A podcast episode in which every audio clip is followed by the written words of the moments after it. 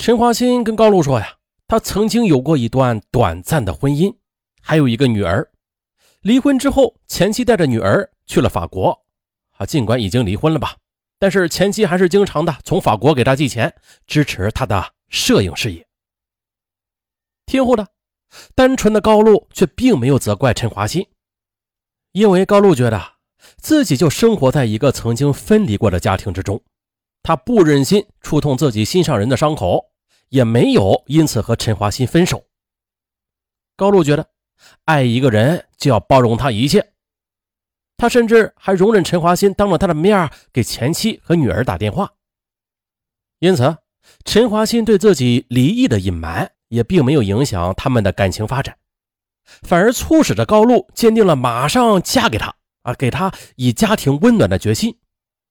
二零零五年一月十六日，高露获得了她从艺以来最高的荣誉，成为环球小姐中国赛区江西分赛区总决赛的亚军。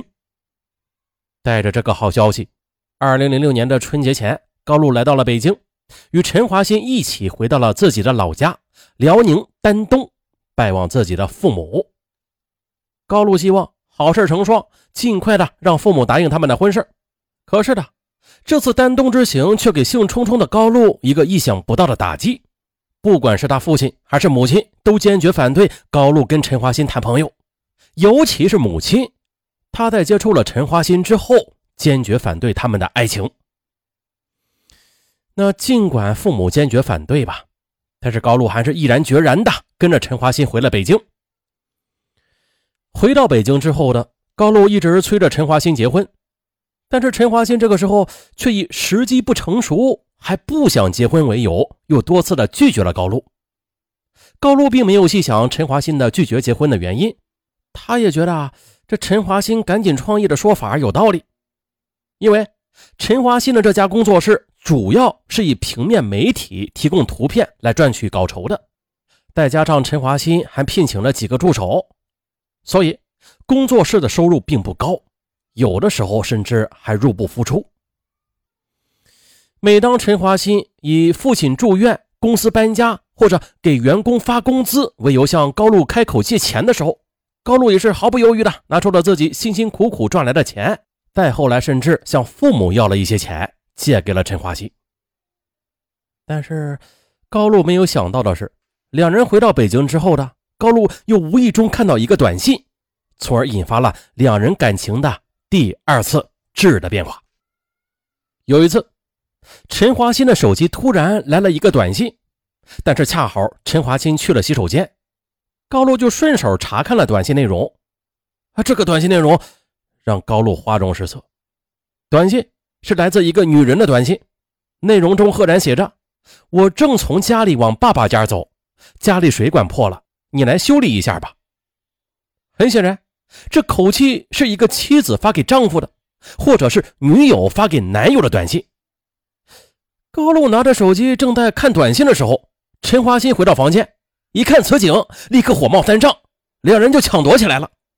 情急之中，陈华新甚至大打出手，几个耳光把高露打得晕头转向。呵，天哪，长这么大，高露还从来没有被别人动过一指头呢。高露伤心的哭了，而更让高露伤心的是，陈华新在跟自己同居的同时，还有别的女人，这是无论如何也不能让高露接受的现实。为了弄清楚事情的来龙去脉，高露按照电话显示的号码就打了过去。当听到对方的指责时，高露顿时感到五雷轰顶。那边的女人说了：“你这个女孩真蠢呐！我和陈华新共同有一个温暖的家，上个月光装修就花了六万多呢。我们还去过欧洲、海南、西藏去旅游，你去过吗？六万多，上个月。”这两个数字恰恰的就是高露借给陈华新钱的那个时间和数额。同时，高露又想起来陈华新告诉他的一个习惯，就是陈华新在工作的时候，他绝对不接电话，让高露尽量的去发短信联系。难道他跟别的女人外出旅游，就是怕自己打电话打扰了他们的好事吗？高露无论如何也想不到会有这样的爱情骗局。但是，接下来，一个叫王媛的女人打来的电话，让高露陷入了巨大的悲哀之中。那个叫王媛的女孩责备高露说：“我没有想到他在向我表白忠诚的时候，竟然会跟你在一起厮混，你就是一个不折不扣的第三者。”天哪，怎么会是这样啊？高露的钢琴、电脑、衣物，还有高露全部在北京的财产，都搬到他和陈华新在北京的家了。他们都已经开始谈婚论嫁了呀！这个看起来非常绅士的男人，一个在媒体圈里小有名气的摄影家，他怎么会是一个爱情骗子呀？可是啊，还远远不止这些的。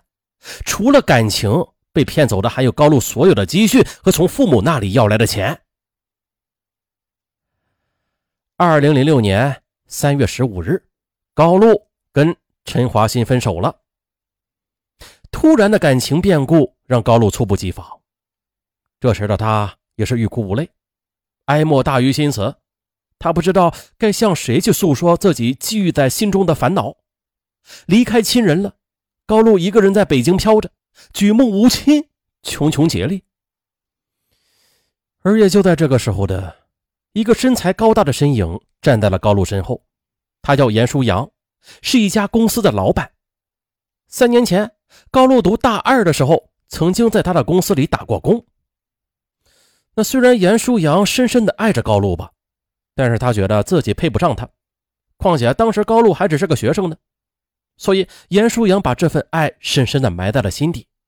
两人保持着很好的友谊，但是只限于兄妹之间的感情。那无论外表和性格看起来多么坚强的女性，她的内心。总是希望有人疼，有人怜，有人来安慰，尤其是在孤立无援的时候。在初春料峭的寒风中，严书阳静静地站在高露身后，什么也没有说，只是默默地看着他。他的眼神中带着爱恋和责备。面对高露突然的感情变故和充满泪水的脸，严书阳只是把那宽厚的肩膀递给了他。并且轻轻地拍了拍高露的头，说：“嫁给我吧，我会对你好一辈子的。你肯娶我吗？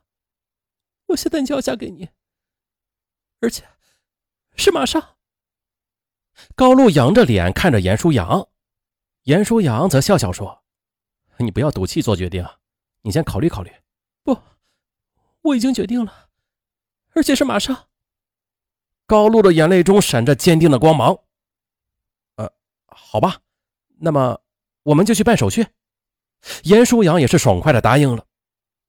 双方的父母都没有想到啊，两个人就这样闪电般的仓促的就结了婚了。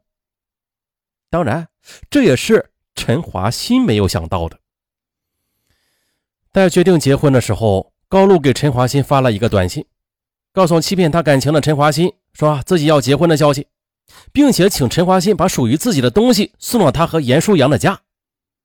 陈华新答应了，并且把高露的东西送到了严书阳的家门口。陈华新送来东西的时候，高露没有跟陈华新见面，而是让自己的丈夫出门去接待了陈华新。他不想再触动那些带血的爱情伤口了。但是，他没有想到，也正是陈华新知道了自己的家门，才使这种伤害越来越大。那是在二零零六年三月二十六日，高露和严书阳结婚后的新婚蜜月里，这陈华新呢，却鬼使神差的不停的出现在高露的生活里。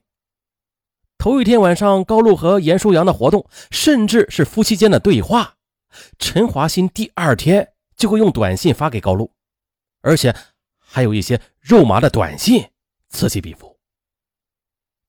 这种让人心惊肉跳的短信连续不断的出现在高露的手机上，也让严书阳察觉到了什么。这样下去，家庭的安全感完全没有了。严书阳也愤怒了，他决定要找陈华新谈谈。